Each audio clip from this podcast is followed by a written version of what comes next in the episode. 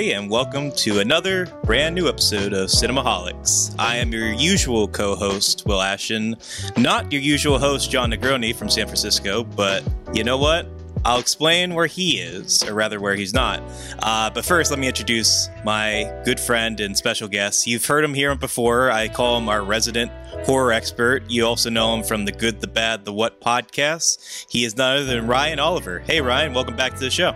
Hey, Will, thanks for having me. I, I, think at this point you've installed like a bat signal on the Space yeah. Needle. So in the event it's like, hey, there's a new horror movie and Jon hasn't seen it, come on. So, uh, yeah. no, I'm honored as always to be on the show. Thanks for having yeah, me back. Of course. Yeah. I mean, I feel like, and I'm sure he'll fight this, but there's been a recurring pattern where the movies that he misses are usually horror films, which is why you're thankfully always available to come on and fill his place. But I'm getting the, the vibe that he's maybe a bit of a of a wuss or something. Like he's just always coming up with these convenient excuses, like "Oh, I have to see my in-laws this weekend," or "Oh, there's a global pandemic." Like things that I don't know. It just feels like he's coming up with excuses for not seeing these movies. Like you know, I don't know. Yeah, it sounds suspect to me, to be honest. Yeah, uh, yeah for sure. yeah. I mean, you know, he, he talks about, oh, I can't see horror movies at night. I have to see them during the day. It's scarier the day. I'm like, I don't know. I'm not feeling it. I feel something's up. But nevertheless, uh, he couldn't join us. He couldn't see the film on time. So I was very thankful that you were available. He had seen the film uh, even before I did. So you uh, could make it work. And uh, I think that's for the better because it's going to be a fun talk. Yeah, I look forward to it for sure. Um, you know, I I love the Evil Dead series, so I like this. This is going to be uh, this right in my wheelhouse. So yeah. I'm looking forward to get into it. Oh, for sure, yeah. Because I mean, now that I think about it, uh, Evil Dead, if it wasn't like my entryway into horror, it had to be one of like the very first franchises that I saw that really got me into horror. Because initially, I never I don't know. I, I, remember having a kind of aversion earlier in my life to horror movies, like not really understanding the appeal, being scared, like not really understanding why you go to a movie to see the things you don't want to see per se. But I feel like when I saw the Evil Dead movies, it must have been shortly after I saw Sam Raimi's Spider-Man movies that it kind of clicked for me in a in a strange way, where I was like, oh, horror movies and comedies are not too averse. Like I, I, always understood the appeal of comedies, but like I never really got that they were both this form of release until I saw the way that Sam Raimi was able to weave them in so masterfully, or rather so uh, you know beautifully with these uh, Evil Dead movies, in particular Evil Dead Two, but even Evil Dead One, I, I, I still have quite a fondness for. I do too. I think I mean Evil Dead, the first one, I think is still probably like one of the best like I guess renegade horror movies, if you will, that was like you know that really like made a splash outside of the studio system. I'd say maybe second to like the original Texas Chainsaw Massacre. Um, like that movie still absolutely is like it still feels transgressive like to this day. Uh, like there's something that feels almost dangerous about it. Um, mm-hmm. which I mean, which obviously like it's been well documented. Of course, like the the production was hell and like it was a really, really grueling shoot and they had no money.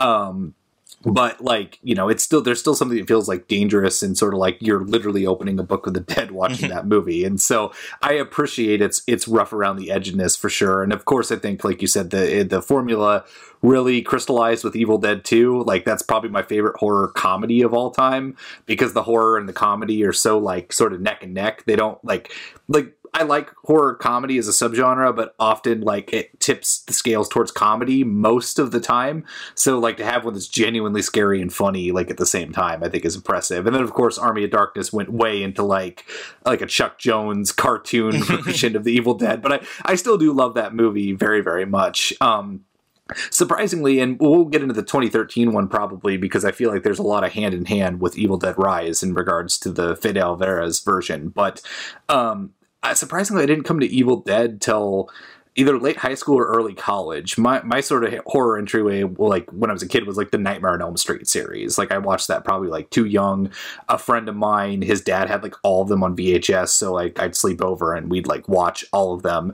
Um, I my, weirdly enough, my introduction to Evil Dead. This is going to sound strange. Is for a while they made a couple video games, uh, and then they made one for the Xbox. I think it was called Hail to the King I want to say. Um, and that was my first entry in Evil Dead was playing that game as Ash with a chainsaw, just like ripping deadites to, to shreds. Yeah, and I think they are still making uh, games because I just Yes. I actually got the uh, the chance to see um, Bruce Campbell back uh, a week ago on Wednesday of last week, uh, Oh, which was fitting timing uh, with the movie coming out this past Friday as well.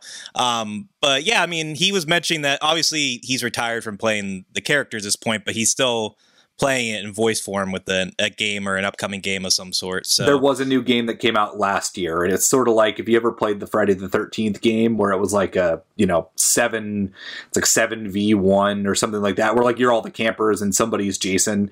Um, it, this is a lot like that. Uh, I think it's more like a three v four sort of setup, but like you're either Ash or like characters from Army of Darkness, and then like somebody is the like the Deadite, and you're you're trying to like wreck the rest of the players. It's a pretty fun game, actually. Yeah. Um. So, but neither here nor there. But yeah, that's that's a good good point. He is still.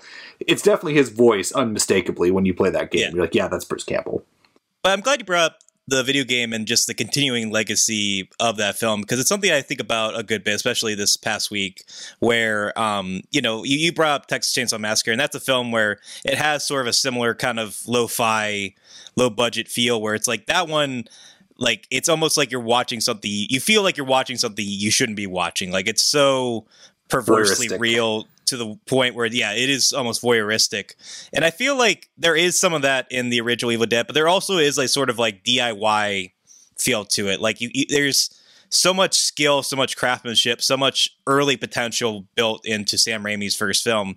But there is also that sense like you're watching it where it's like you almost feel like you can make one of these movies. Like it, feels like if you had the means and the creativity, like you and your friends could pull something off. And I think that is part of the uh, the enduring legacy as well. Is that there is that that recurring sense of like the story is so contained and it has such a economic way of presenting itself and, and working through limitations that the, the the flaws even become sort of the charms of it. And i think that that also adds the fact that like not only can it often be genuinely scary or genuinely uh, funny but it also just has that sense of like you're kind of both amazed by the craftsmanship of it and you also kind of feel like man it, it makes you feel inspired. Like I could do something like this. I could make a film and kind of make it to least because there is a very like working class feel to it. Like it, it was made Mhm. on a shoestring budget. They really kind of pulled off against all odds that the the film, and I think that that it has to do somewhat in part with the reoccurring uh, and enduring legacy of the film. Absolutely. Oh, I mean, the, even after the first one, there were a ton of like Evil Dead knockoffs that came out just in the wake of people feeling incredibly inspired. You know, everything from like the higher end of uh, oh, they did really good with the special effects, something like Demon Wind, to like oh wow, they missed the mark entirely, but they definitely had the ingenuity to something like Things from 1989. Like there's there's a wide spectrum of, of people who like like you said, felt inspired by this movie and definitely happened. And I think you're right that legacy still carries through. I think it even still carries through to like this movie that we're about to talk about, as well as the 2013 iteration, because I feel like that's sort of Raimi's mo. Like you know, Bruce Campbell's retired from playing the character, as you already mentioned, and, and I'm pretty sure Sam Raimi doesn't really have interest in directing another Evil Dead movie, but he's certainly.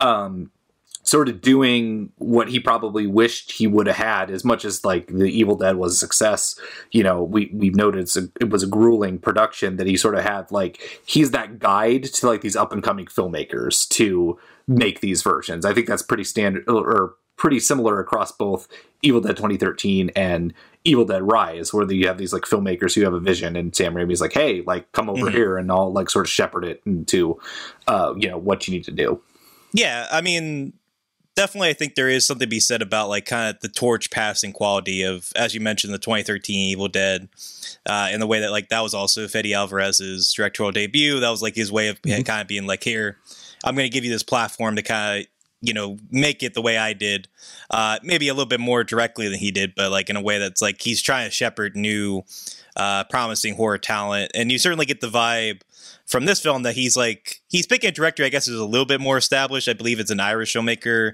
named Lee uh, Cronin. Lee Cronin, yeah, who Yep. who made um I believe it's called The Hole in the Ground. Uh, not too It long is, ago. Yeah. which I have not seen. Uh, admittedly, I, I wanted I. to try and hopefully catch up with it prior to this recording, but I've not seen it. I've heard it's good.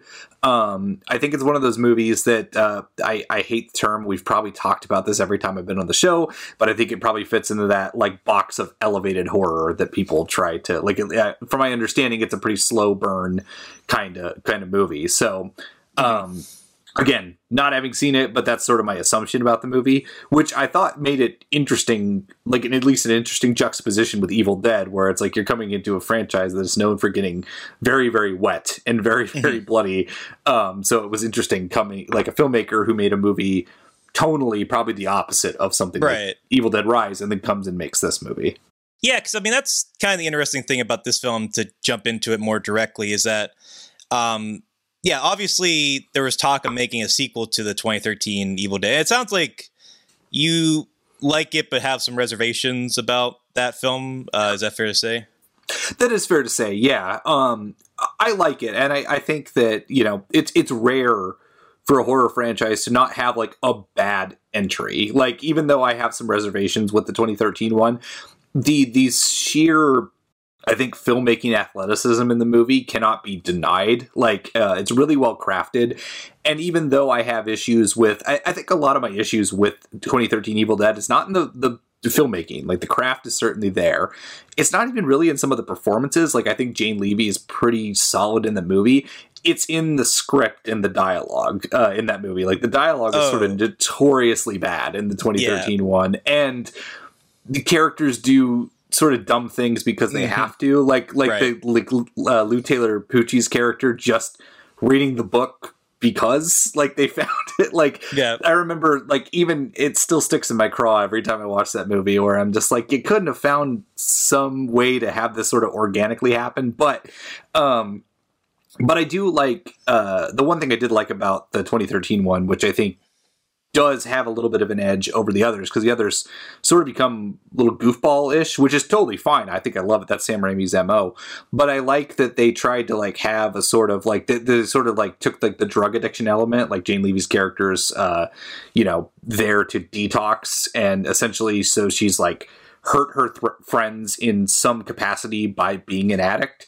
And so, like, I thought weaving that drug addiction uh, into the story, into that like sort of idea of like literally overcoming your demons, little on the nose, but I thought it was a fresh like take for the series. Um, like I said, I have issues with the dialogue and this and the the some of the characterizations, but I do think that there's something there, and it's a it, like it's a fun it was a fun theater going experience Oh, I like I'll, remember, I'll say yeah. that like yeah the, the theater going experience was a blast and I, I would probably equate you know i'm sure we'll tip shortly here into evil dead rise proper but i would equate it i would equate that probably favorably in terms of like it being a, a, a hoot of a theatrical experience for sure Yeah, I mean, I definitely because I, I remember the theatrical experience for that film very vividly. I was in college.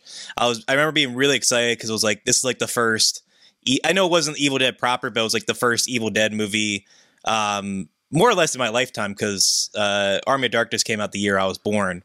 So it was Hmm. like, Yeah. yeah. like I can finally see an Evil Dead movie. I know it's not proper, but like Bruce Campbell and Sam Raimi produced it. They're like kind of shepherding it. And it was also just fun to be like, okay, obviously I love the comedy in the Evil Dead movies, but kind of was getting defined by that comedy because of Army of Darkness. And it's like this is our chance to kind of return to the the, the true genuine uh, horror of that first movie. That's you know what audiences really responded to when that that first came out, and like For kind sure. of revamping it. And it, it's yeah, I mean by Evil Dead standards, I mean it's certainly a little lesser than the other ones, to be sure, but by you know modern contemporary horror remake standards, it's certainly I think above a lot of the things that uh, say Michael Bay's production company put Platinum Dunes put out. i was gonna say especially at that time 2013 like we've had some good horror remakes in the last few years like suspiria for example but like for 2013 yeah abs- uh, you know com- when you compare it to like the texas chainsaw from 2004 or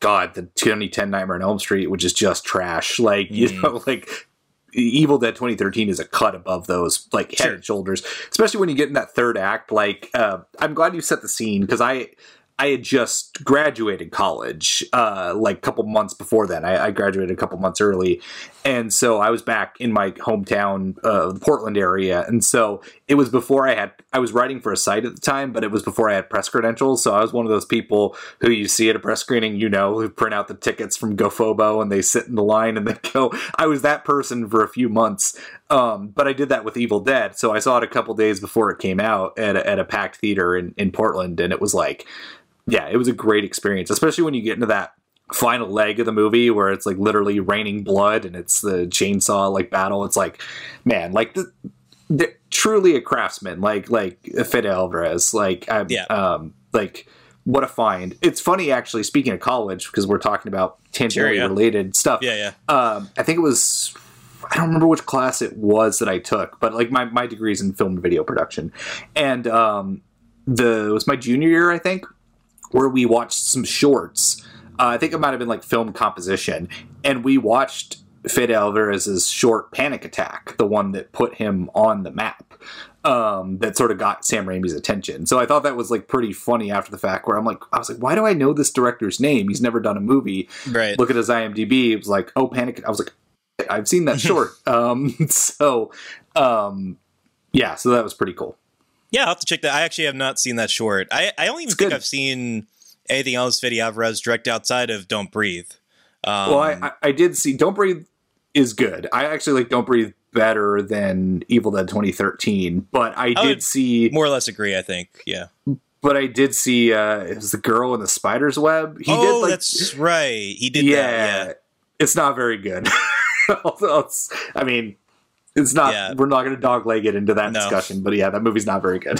yeah, I, I, um, yeah, I never got around to seeing that. I kind of forgot it came out, and I forgot that he uh, directed that. But I don't know. Maybe he'll do better things at some point. But anyway, I know that. He's know doing that, an Alien um, movie. Sorry, I oh, is interrupt right? you. No, yeah, no, no. Yeah, it was because we're recording uh, right here on the 27th. So yesterday was Alien Day, 426. Um, oh, yeah. And I had totally forgotten that he was like I, I knew, but like subconsciously like i had forgotten. But then i saw on instagram somewhere that was like he posted like a slate and and something. And i was like oh that's right he's doing the, the alien movie. I think unfortunately it's a straight to hulu thing mm. the way that prey like, uh, was. Prey was yeah. Yeah which is a bummer but i'm curious to see what he does for sure so is yeah. the Blomkamp one, Neill Blomkamp one, is that officially dead, or is it's that dead in like, the water? Okay. That ain't that ain't happened anymore. Yeah. I don't think. All um, right because he did that one movie like Demonic, I think, or oh what was yeah, that movie then, called? Uh, yeah, he has Grand Turismo, I think, coming out as well. That's right, uh, he yeah. is doing the Grand Turismo. That's that's bonkers.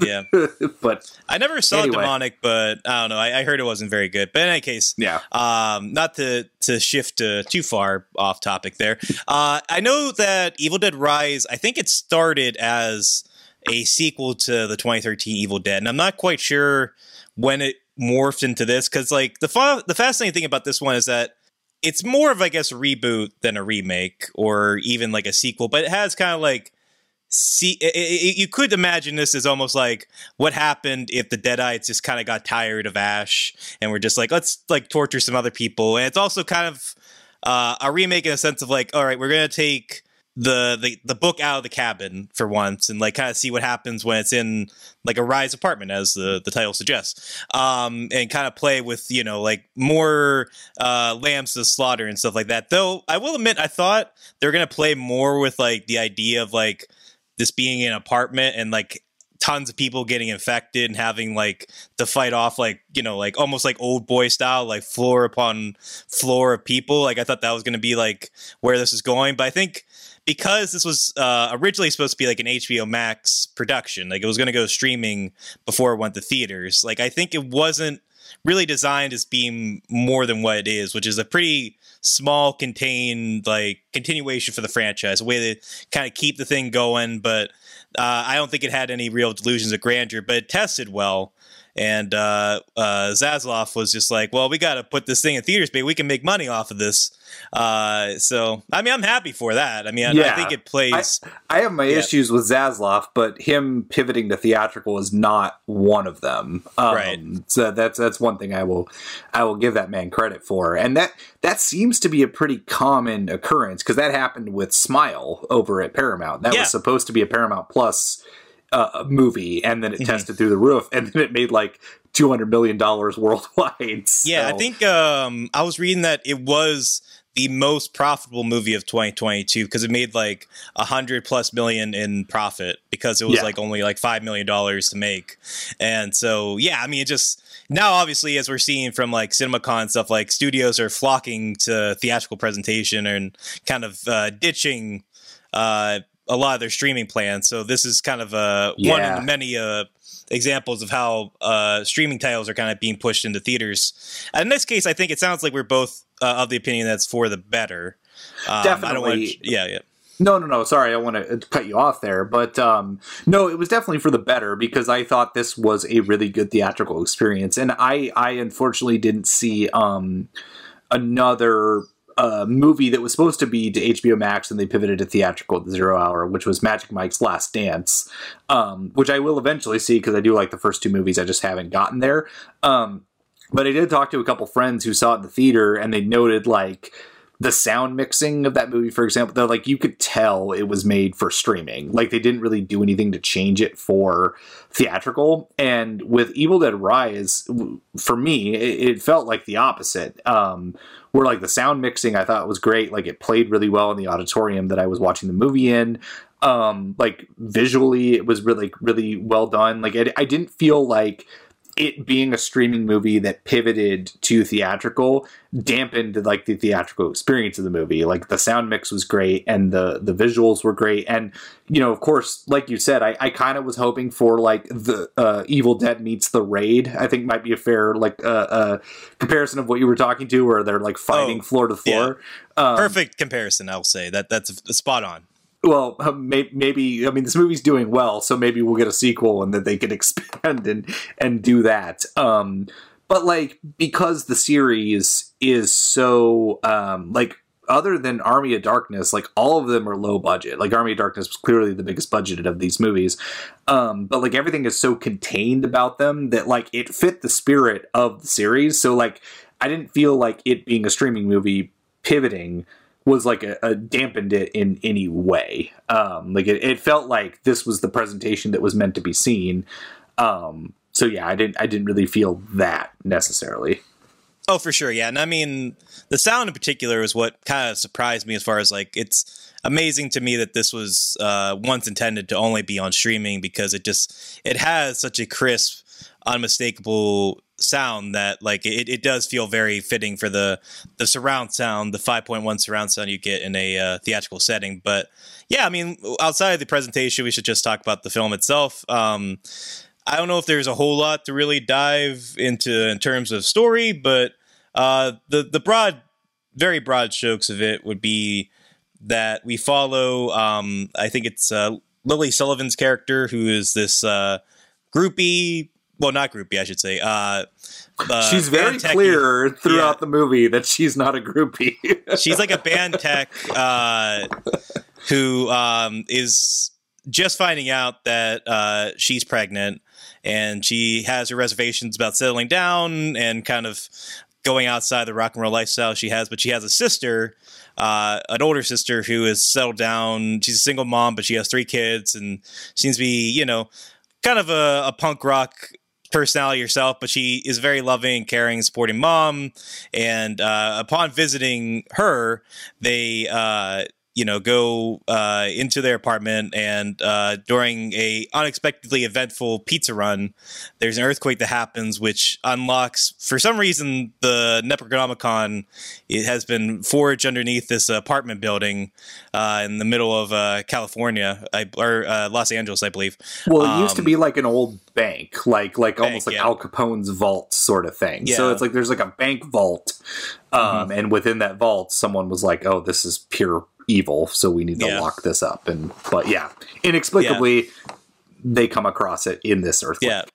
And uh, you know, kids being kids decide to open up a book. Uh, you know, bad things ensue from there, and uh, some lessons are learned. Uh, some deadly lessons, I suppose. The, Um, the real journey was the Deadites we met along the way. yeah, right. Sometimes you need you need to meet a few deadites to learn to love life. Um, but yeah, I mean, uh, I'll start with you, of course. Um, I know we have obviously kind of dived deep into our love of not only horror, but the Evil Dead franchise. Obviously, we're both fans. Uh, first, did you have any expectations for this one going into it? And then from there, what was your reaction to the film? I didn't have any expectations. Of course, it was a new Evil Dead movie, so I was very excited. And um, we should also note not only was this a streaming movie that did get pivoted to a theatrical release, but it did have its debut a couple weeks ago at South by Southwest, um, which great festival. Love South by Southwest. However, um, you know, which is funny. I think the first time I was on this episode, we talked about Pet Sematary, which I saw at South by Southwest, and um, Oh, yeah. You know, for anyone listening who isn't like aware of sort of like the festival or maybe like some inside baseball, it's a very hyped festival. Like it's a very fun festival to be at, but everybody comes out of that festival like super duper hyped. So sometimes you have to take that hype with a little bit of a grain of salt, like when it comes to Yeah. it. Like you know, like Pet Sematary. everyone's yeah. Oh, go ahead. everyone's drinking. They might have heat Mhm. stroke. The stars are there. You're, you're you're running on low sleep and uh, high energy. So sometimes things get a little overhyped. Uh, you know, Yes. like I remember. I'll never forget. Um, the incredible Burt Wonderstone, which I believe came out the same year that uh, the Evil Dead remake came out, was being hyped uh, out of South by Southwest as like the next comedy smash. And uh, I don't think there's a lot that needs to be said about Incredible Burt Wonderstone, but comedy smash it is not. No, it is not. I, I, I've, I've rarely thought about that movie since I saw it. Outside of watching the new Dungeons and Dragons and and uh, uh, those directors having done Burt Wonderstone have gone on to do like that and Game Night, and so I was like, oh, like this is shocking that the guys who made Burt Wonderstone have gone on to do really good stuff. But, yeah, um, I think they wrote it. Oh, they I forget wrote who- it. Yeah, they- I, I forget who directed. I You're mean, I'm not going to look it up because They directed the Vacation reboot, which is That's also right, equally yes. pretty bad. But Yeah, uh, even worse, I'd say. I would say so too. Yes, Yeah, but either yeah. way, we're not talking about those movies. But um, but long story short, like I was here for Pet Sematary, right? And like you said, people are it might be dehydrated and drinking.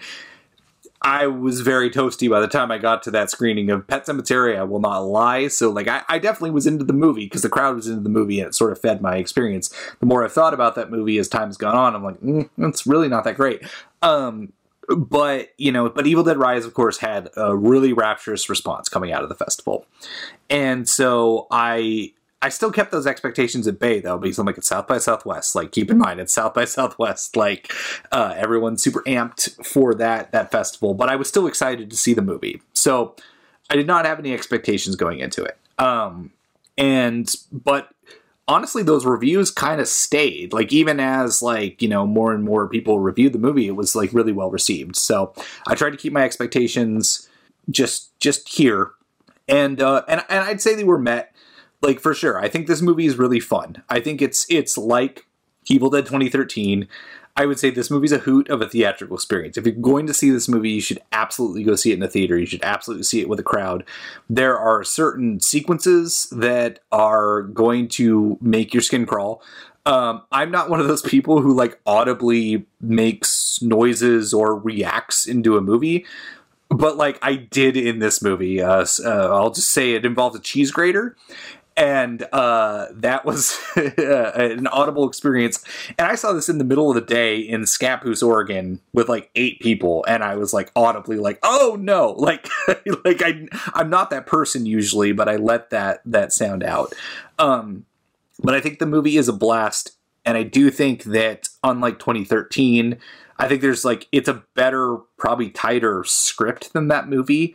Um, but I will say, with that being said, outside of the setting change, uh, which I do think adds something to it, um, it's a lot of like what you would expect from the Evil Dead series. Like it plays the hits.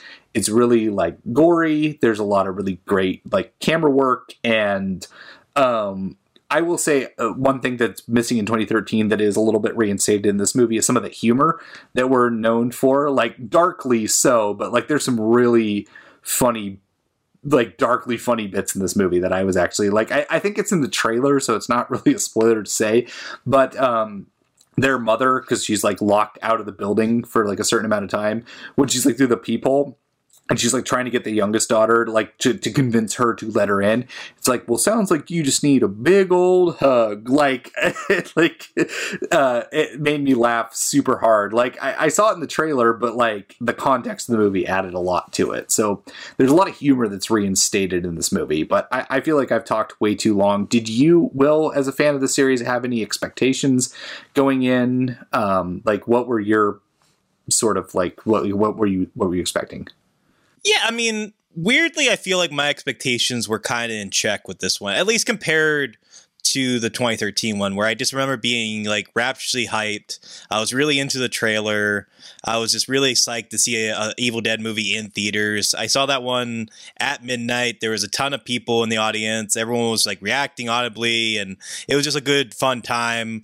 Now, I did um, recently. I haven't. I, I when I was uh, preparing for this episode, I was starting to rewatch the 13 or 2013 one uh, just out of curiosity because I, I like the film and I still do, and I was just curious to see if it held up. And I think, like you said, visually it does. In terms of the writing, there are definitely some lines that are groan inducing. One of my favorites upon this rewatch uh, is when they discover the basement and like they they smell the um the the carcasses boiling or you know starting to fest through and they they uh, pull the carpet back and there's like a trail of blood. The one guy goes, "Is that blood?" it's just like stuff like that. um, and then like when they discover like these like you know voodoo center in the basement, it's like I don't know. I think this is witchcraft. It's just like stuff like that. There's just like you know I I I I get that the original Evil Dead uh, didn't have maybe the, the absolute best dialogue in the world. It's not Shakespearean uh, in its approach, but I think it was a lot more restrained in that respect. I, I agree with you that I think for a writing perspective, this definitely feels a little bit more uh, well rounded. I think it's the characters are better fleshed out. Uh, and I agree with you uh, in particular about the way that the film is able to, to infuse the the comedy a little bit more. It's certainly a more darkly comedic tone compared to the 2013 one, which, while it also has some darkly comedic moments, I think went out of its way to be understandably its own thing and try to be a lot darker, a lot bleaker, a lot, uh, you know, gloomier in its outlook mm-hmm. uh, in visual presentation. Um, I, I will say, I think this one it may, is maybe a little uneven in that regard. I think it's still more serious than not. I would which agree. I, yeah, I think that's probably one of my bigger complaints is that like I wish it allowed itself the freedom to be a little bit more lighthearted. It doesn't need to be an outright farce like uh, Army of Darkness is, but I, I, do think it infused enough humor throughout that it made me kind of long for it when it would go for long stretches of being serious, especially when it comes to character beats. Like I, I feel like some of those moments can get a little monotonous in terms of how seriously they're presented, knowing that a lot of them are, you know, uh, going to be. Uh, vessels for the Deadites to come. Uh, but yeah, I mean, I, I, think the performances are generally pretty good. My one complaint with that is that a lot of the cast is Australian, and I feel bad for like the youngest actress who I could definitely tell she was struggling with that American accent uh, throughout the film. But also, like the lead actress, I could tell was like her Australian accent would come out at weird times as well, and mm-hmm. even some of the other kids. Uh, and also, I mean, I don't know. I I I, I agree with you that it, it, doesn't. I don't think do as much to differentiate itself from other Evil Dead movies in a way that I was a little disappointed by. Only in the sense that the the premise in the trailer seemed to suggest that they were really going to try to like push this more in a different direction, like play the the beats as you're uh, suggesting, but also like kind of expanding. Like, okay, we're gonna have actual children really be in this, and like we're gonna get like new perspectives to Deadites, kind of make them scarier in a different way than we've seen with the other ones. And so when it didn't really, I, I guess, play any differently in those, it, it, did leave me a little underwhelmed. But at the same time, I think it's got everything that you really want out of uh, an Evil Dead movie. It, it's like we say, it is funny throughout. It is exceptionally gory as you would hope. Oh, yeah. uh, it is it is generally pretty creepy, and uh, you know it, your skin will crawl with the sound design in particular. But there is just some really inspired visuals. Obviously, a lot of love paid to uh, Sam Raimi and his original uh, crew for what they accomplished with their original films. But also, I mean, there is just like some really fun, inspired touches. I I, I think the title drop in particular is just Yes. uh, is just so fun and so well done. Um, and maybe the highlight of the film, to be honest. yeah that that really like won me over sort of because like we um you know again without like spoiling it too much like the movie has sort of bookends like it's got a prologue and an epilogue that involve characters that really aren't consequential to what's happening in in the movie and so like on the surface i was like oh well, this is sort of like sequel bait or or something like I, I don't know what i would call it necessarily but it was just sort of like like in any other regard, I would be like, well, this is kind of unnecessary. But like, yeah, when that title drops in in the sky, uh, I'll say is, is like I was like, that's incredible. Um, you know, I was like, you know what, all is forgiven at that point.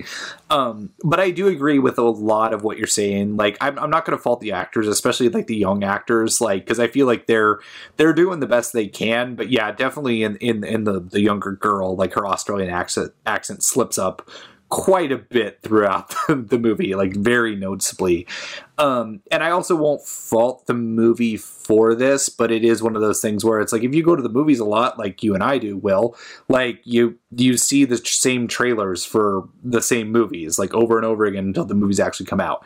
And I will say, unfortunately, I think a lot of the good stuff in this movie is given away in the Red Band trailer for the movie, uh, which I did see in front of like a bunch of things in the last couple months. So again, not the movie's fault because they're done really, really well. But it was like, oh, there wasn't really any surprises going into the movie, uh, unfortunately.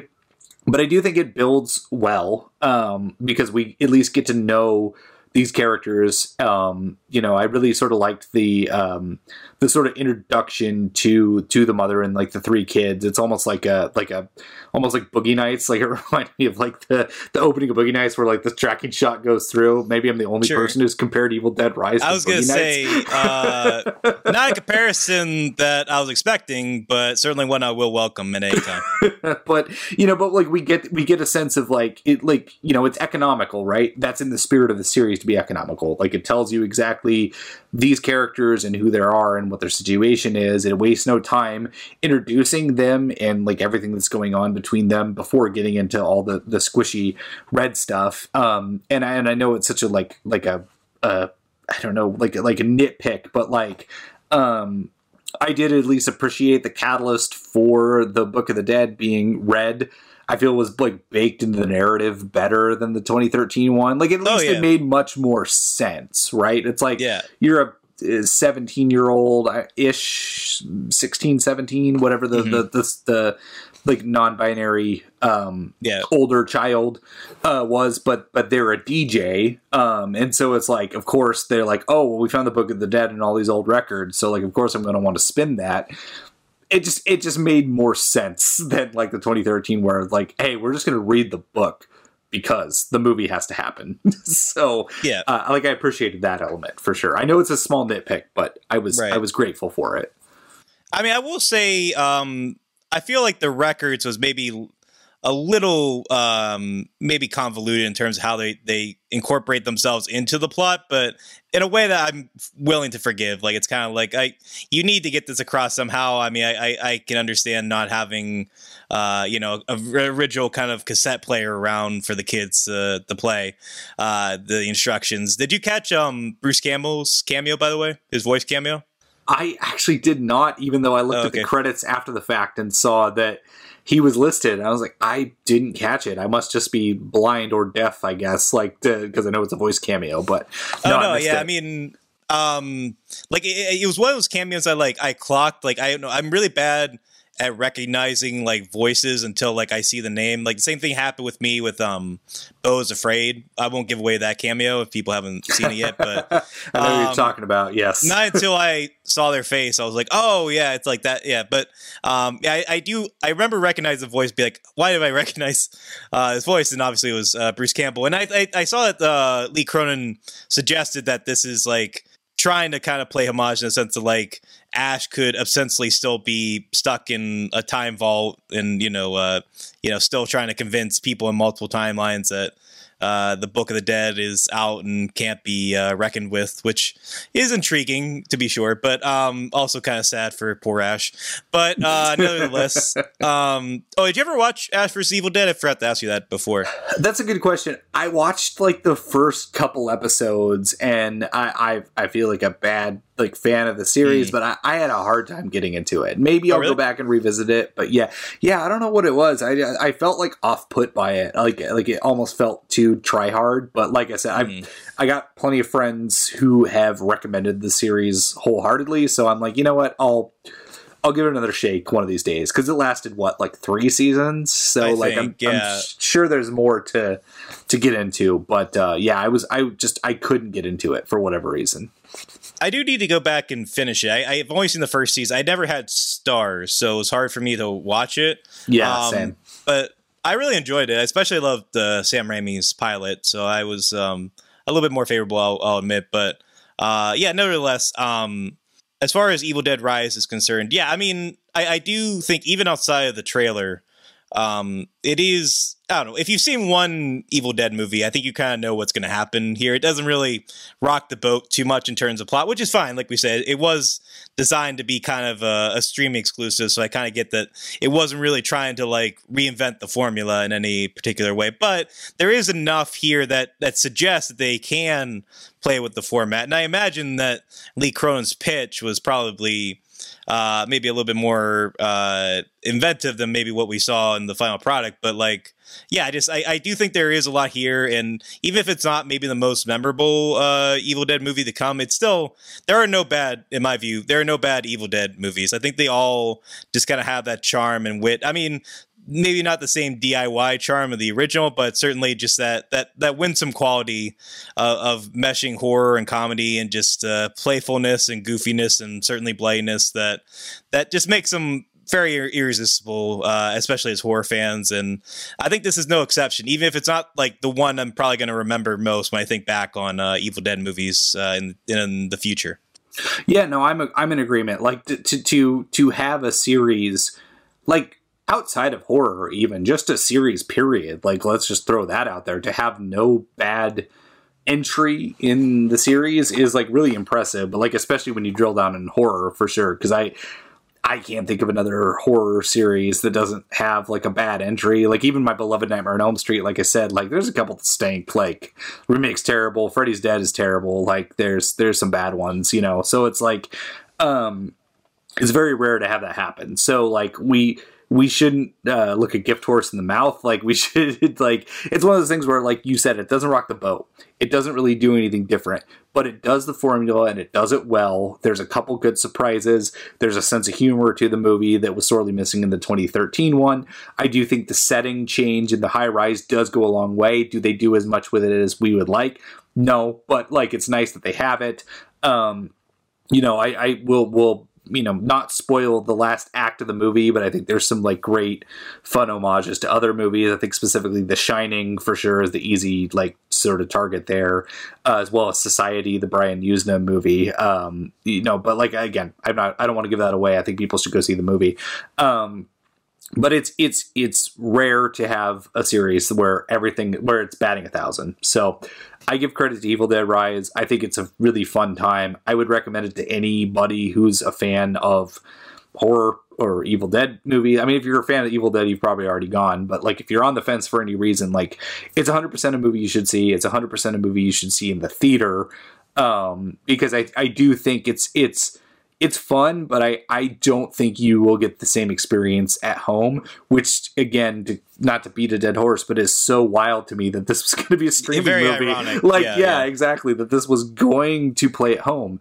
Like, it's insane to me. I'm like, this plays so much better with a crowd, um, which like is obviously clear by like the movie I think made what almost 24 million its opening weekend was second in the box office after Super Mario Brothers movie like and the movie i think after marketing cost 19 million both budget and marketing. So like i think it's yeah. already in the black so. I think so. I mean the fact that they make any money on it considering that it was going to be hbo max should suggest that they're they're probably happy with what's uh, in store. I don't know if that means we'll get another Evil Dead movie in the near future. If he'll stall like the sequel to uh, the 2013 one did, or what what's to come. I mean, all I can really hope for is that the they don't break the trend or buck the trend or whatever the the terminology is. Uh, uh, with a, a weaker Evil Dead movie. Though, I mean, it does seem like Sam Raimi and Bruce Campbell are staying close. I, I imagine they had less direct involvement with this one compared to uh, the the previous 2013 well, I don't one. want to cut you off there, but I noticed that they were executive producers as opposed to producers, Right. Uh, you know, and it wasn't Ghost Mhm. House,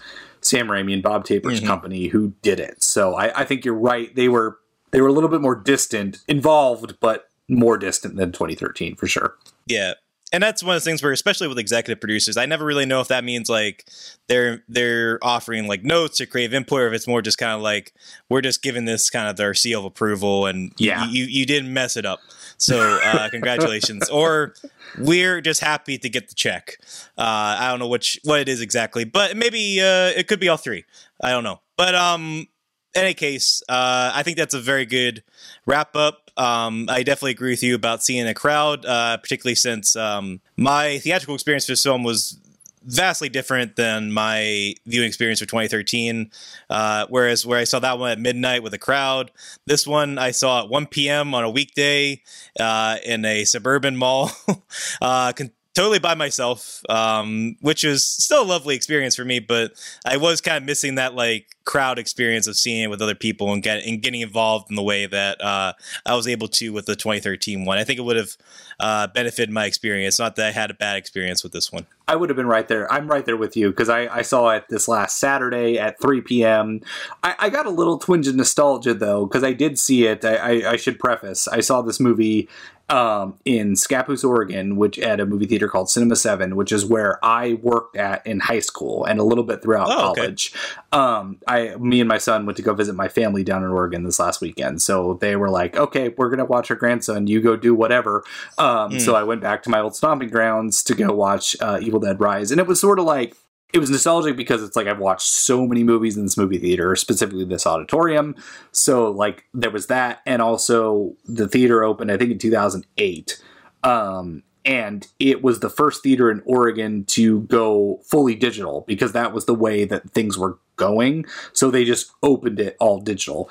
And unlike a lot of multiplexes, when you go to like an AMC or a Regal, like when people installed digital, they just stopped masking movies correctly. They almost like mat it to 185 to 1. And if it is a scope projection, then it's just like you just get the letterboxing and you have to fucking deal with it. Uh, sorry, I just swore. I know we're not supposed to swear on the show. I apologize.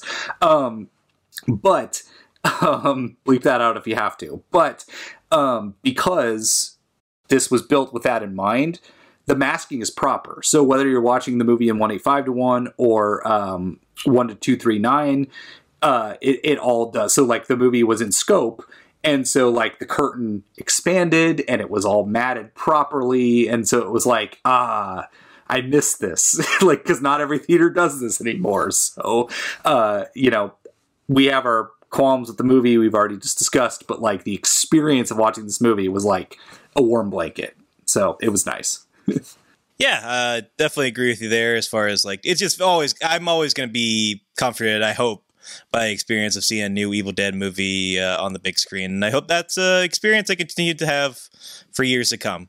But uh, any other notes you uh, have about the film before we play the Rotten Tomatoes game? Uh, no, not really. I think, uh, like I said, I think it's worth watching. I have said my piece. Like, Yeah, yeah, go see it. It's it's worth. All right. It's a fun time. definitely agree. Have you been spoiled on the Rotten Tomatoes score yet? I have not. No. All right. So that'll be fun. All right. Uh, so I'll let you guess out of 177 reviews, what do you think the current critic score is for Evil Dead Rise? Oh man, I don't know. Let me think. Okay, so I know I saw what it was out of like South by, which was like ninety six percent, something like that. Uh, which is absurdly high. I do not think it's that way, but I don't think it's as low as 2013, which I think had like a 63 or 64. Which also we should note, Evil Dead 2013 also played at South by Southwest, had a super hyped, and then sort of dropped a little bit once uh, everybody else reviewed it. But I'm gonna say it's got to be like high 70s, low 80s. I'm gonna play it safe. I'm just gonna I'm gonna say 80. 80? Yeah. You are not far off. It is currently at 84%. Okay. So not certified fresh.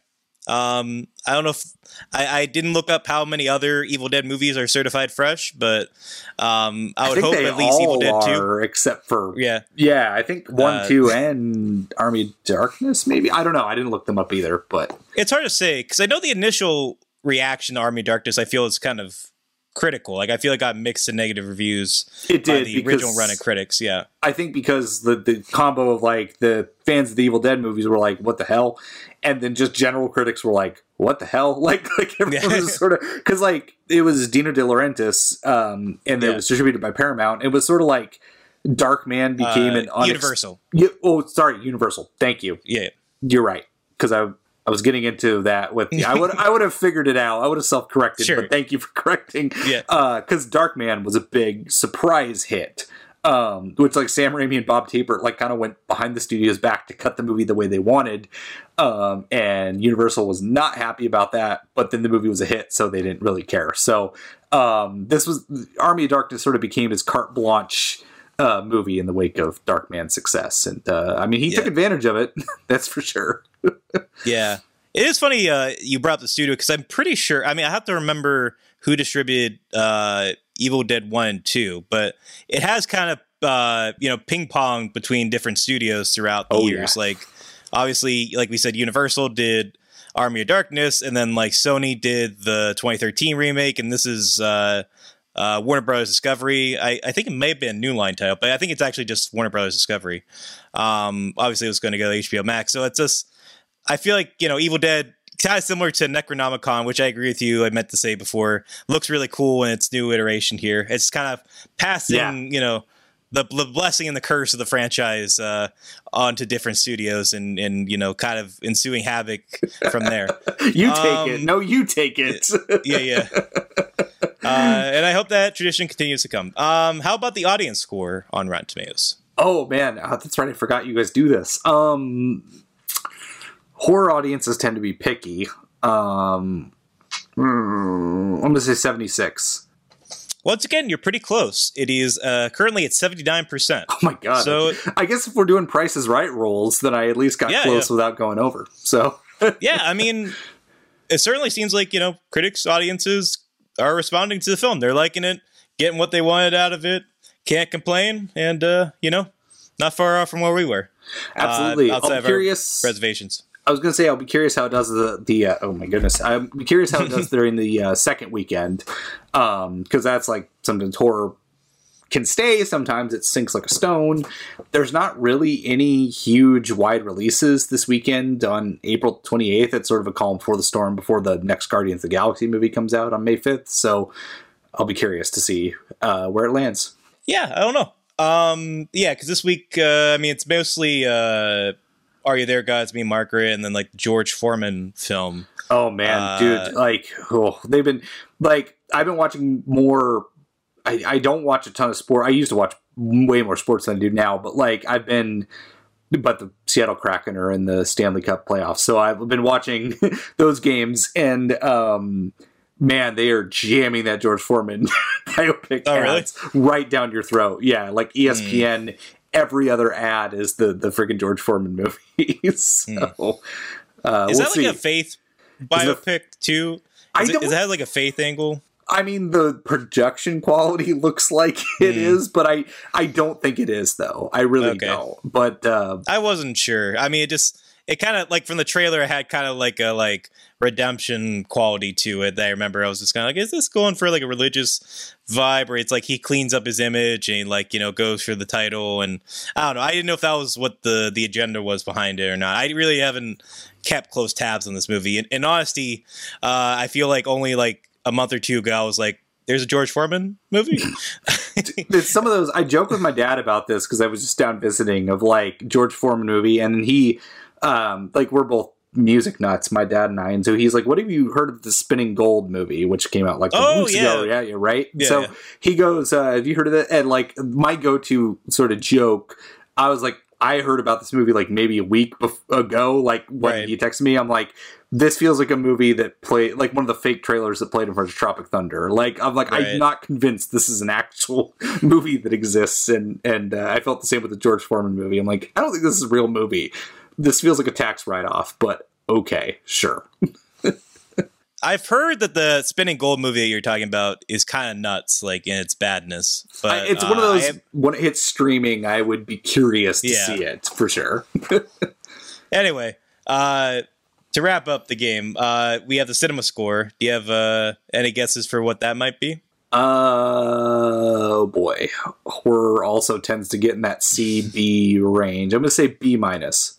Pretty close. It's a B, Oh, which I feel okay. like by CinemaScore standards, I feel is kind of low. Like I, I don't know. It, there, there's a school of logic to where people say if it's on A, it's on F, it's a bad score. I'm not quite there, but I do agree with like a, a B. Anything below a B plus isn't the most uh, uh, most enthusiastic response from CinemaScore. no, And so it does sound like I don't know. Uh, yeah, compared to um, the critic and audience score we were seeing from Rotten Tomatoes, it does seem like the the folks in Vegas who saw the film are maybe less enamored with it. So I don't know. That might play into your theory that it won't uh, it won't do so hot potentially in, in the weeks to follow. But I'm I'm hoping that's not the case. I'm I'm excited for the film. I want it to do well, and uh, it's already doing well. So hopefully the trend continues. absolutely. I mean, uh, its opening was like what 24 million. That's pretty close to what 2013 opened to. Yeah. Um, so, uh, like I said, it's it's probably already in the black. So we'll we'll definitely see. For sure, but horror is always Yeah. weird, man. Like people, like you know, horror movie could lag out and have like a C plus or like B minus CinemaScore. Like it, it's it's super weird. Um, it's like the exception Yeah. to the rule.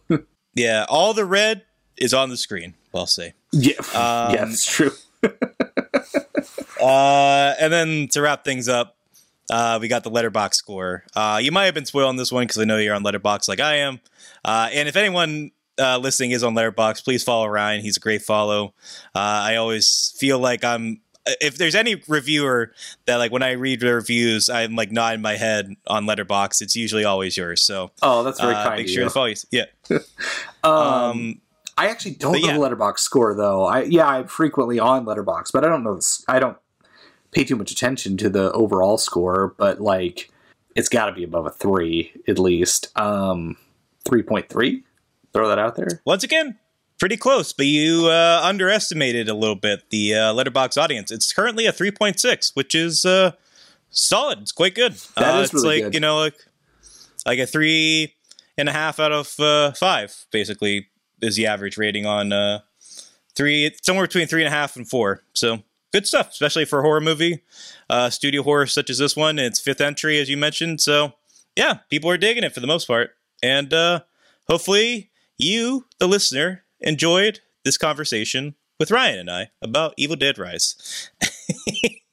um, I think that's uh, about it. Unless you have anything else to say, Ryan. I don't No, I uh, just, No. as always, I'm honored to to be on the show. Thank you for having me. Uh, always down to talk talk the new horror movie out, and uh, yeah, go check out Evil Dead Rise. It is uh, it's a fun time. Like you you you you, it does what it says in the box. And sometimes in this day and age, like just general uncertainty and general just like I don't know, like anxiety about life in general. Sometimes a movie doing exactly what it says on the box that you're in the mood for is exactly what you need at the moment. So I would say go check it out. Exactly. Yeah. I agree.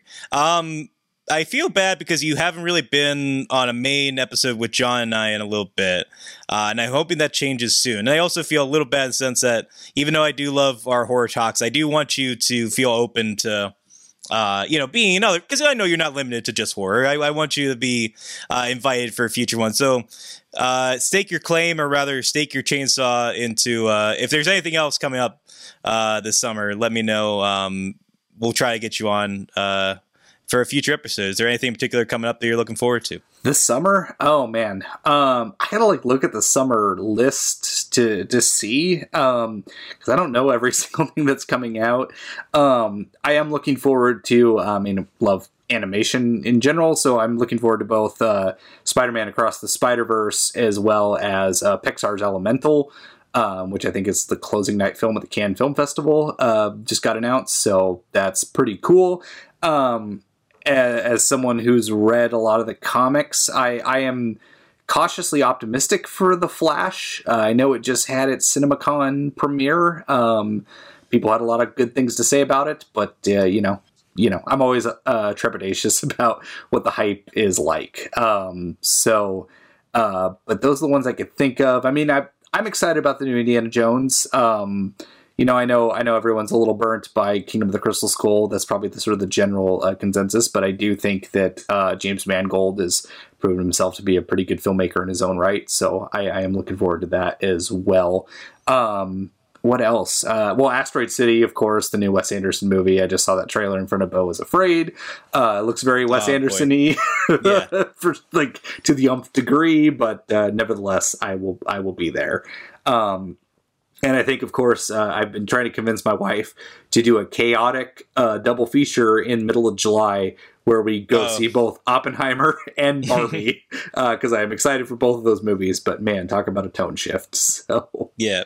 Which one are you doing first? I have to ask. well, I mean, I feel like if you're going to do it, I mean, I feel like you got to do Oppenheimer first almost because that's Yes. going to be the bummer of the movie and, and Exactly. three hours That's long. my that's my logic exactly. You guys start with the downer and end with the upper. I I keep seeing people being like, I'm gonna start with Bobby or sorry, Barbie Bobby. I'm gonna start with Barbie and then go up Oppenheimer's like, do you fools? Yeah. You ignoramuses. I want the Uh, I yeah. want the palate cleanse afterwards. You know, I want to I want to feel good Yeah. after that. So yeah, Exactly. so uh, no matter what, we'll definitely get you on again. You're always a great guest, and I'm always happy to talk with you. And uh, thank you so much for joining me for another fun conversation about the latest and the greatest in horror movies. absolutely. Thanks for having me. All right, from the Internet of Pennsylvania, I'm Wes. And from Seattle, I'm Ryan Oliver.